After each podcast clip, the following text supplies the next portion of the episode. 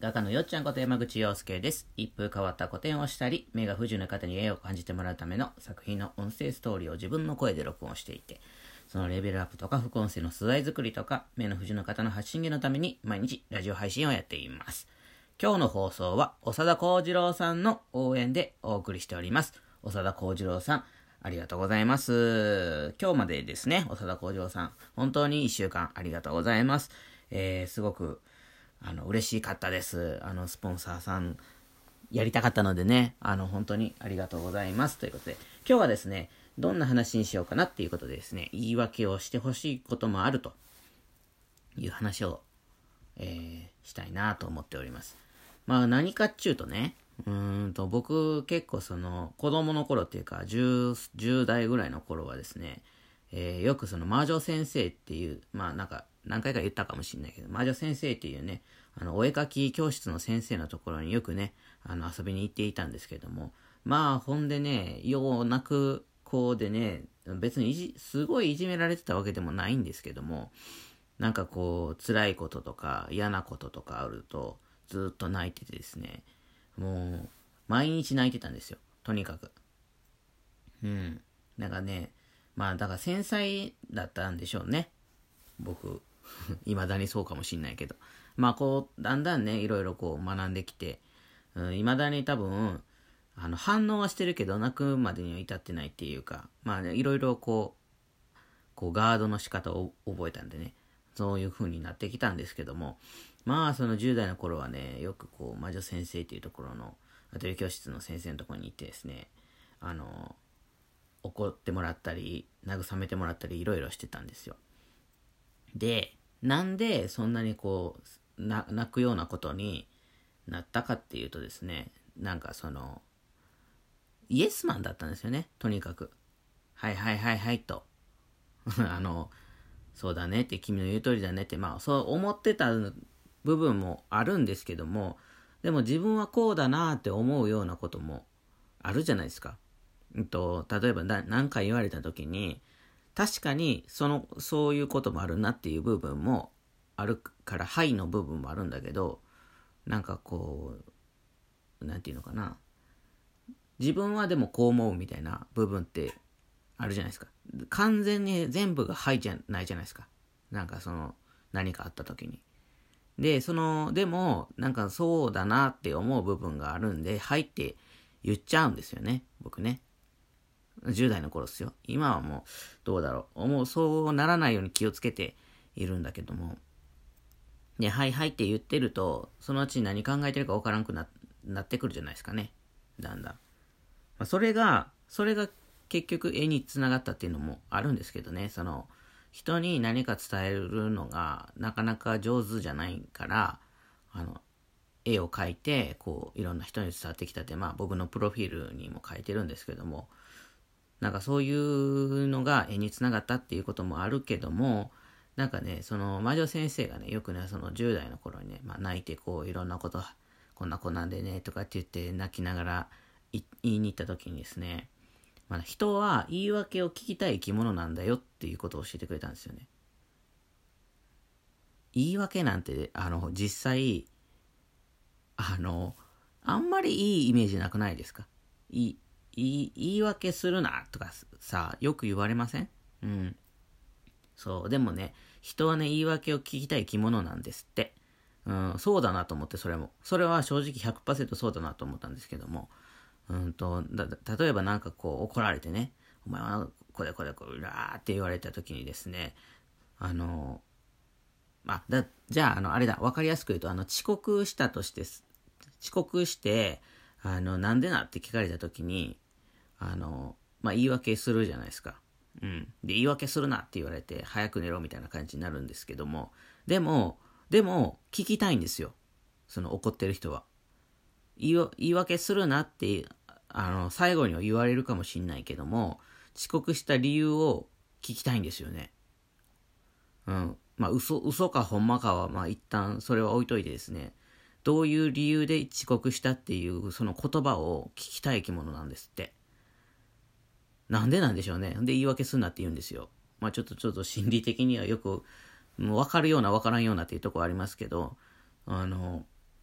なんかその、だからずっと、こう、口答えせずに、あの、気にして、心の中で、こう、そのことを手放さ手放さないで、はい、はいって言って、そうですね、そうですねって言ってるのは、ほんまはちゃんと聞いてないことになるんですよ、その人の心を。だから、ちゃんとい、ちょっと一旦その、内容が嘘かほんまかっていうことは置いといてですね、その、例えば遅刻したのは、あの、昨日夜更かししてとかっていう、あの、おばあちゃん、おばあちゃんが倒れてとか、なんかそういうやむを得ない事情みたいなこととか、あの、話してほしいみたいなんですよね。で、最後には言い訳すんなって言われるんですけども。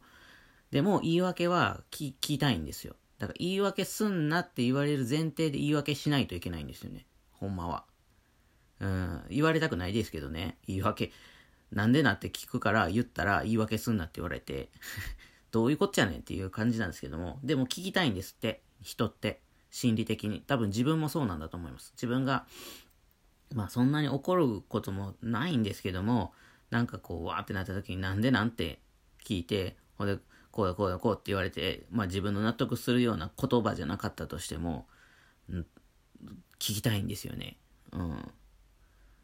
そう、だからね、その人の心を無視してしまうことになるんですよ。はい、はいって言ってるだけでは。はいって素直に言わないといけないところもあるんだけれども、はいって言って、でもこうで、こう僕は思ってますっていうことをちゃんと言わないと、あの、結局ね、その人のことを無視してることになるたりする時があるんですよ。そう。全部言い訳だったらダメ、ダメなんですけども、そのイエスマンの人には特にね、なんかその、はいって一応最初は素直にそうですねって話を聞いてはいって言うんだけども僕もこう思いますよっていうことをちゃんと言っていかないといけないっていう言い訳をしていかないといけないっていうことなんですよね。で、まあ僕のパートナーの純ちゃんともね最初の頃はね僕ね怒りもしないでねうーんとか言って喧嘩にもならないでやってたんですけどもなんかそれはねやっぱり心をねなんか純ちゃんという存在を無視しているような気持ちになってきてやっぱり、その、分かってもらえなくても、言っていかないといけないんだなって、その、言い訳じゃないけど、こう思ってるって、その、だ、その人が理解するかせんかとかじゃなくて、こう思ってるよって言い訳していかないと、あの、大切に思ってない気がしたんですよ、結局。喧嘩なんていいもんじゃないですけども。でも、やっぱり、喧そう、相手が例えばわーって怒ってて、こうこうこうと思ってるっていうことを言ってくれてんのに、自分の思ってることは言わないで喧嘩にならないように、はいはいはいって言ってるのは、あの、実際のところ、そんなに良くなないなと僕は思ってて、だから今までずっとはいはい言ってたんで、あの、何にもなく、こう、誰にも怒られることもなくっていう風な感じだったんですよ。でも、最近は言うようになって、まあ喧嘩も多くなりましたけども、うん。あ、まあ、そ今はそんなに、そんなに喧嘩にならないんですけども、なんちゅうの。あの、言い出してから、とあの、な、途中っていうか、半ばっていうかね、うん。今は喧嘩も少なくなりましたけど、それは多分言ってきたからだと思います。こうこうこう、こうこうこうこうって、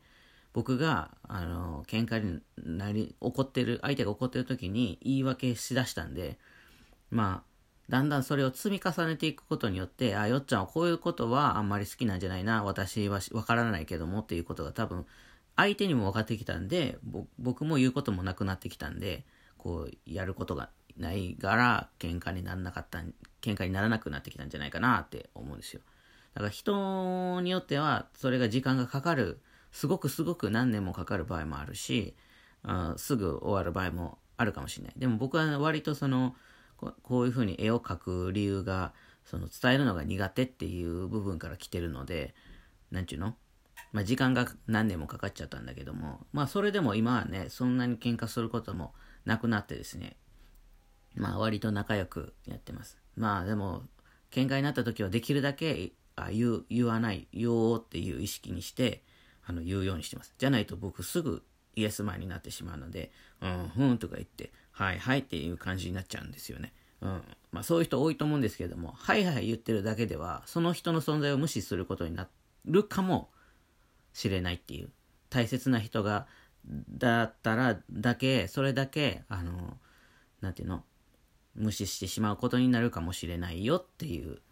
そんなことを、あの、魔女先生に教えてもらったので、今日はその話にしようと思って。うん。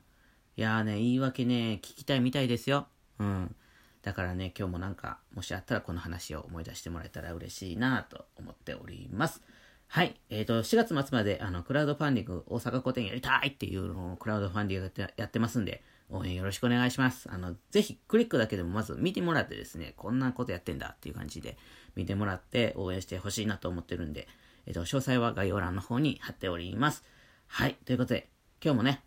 良い一日をお過ごしください。画家のよっちゃんでした。じゃあまたね、長田浩二さん、浩次郎さん、ありがとうございます。一週間ありがとうね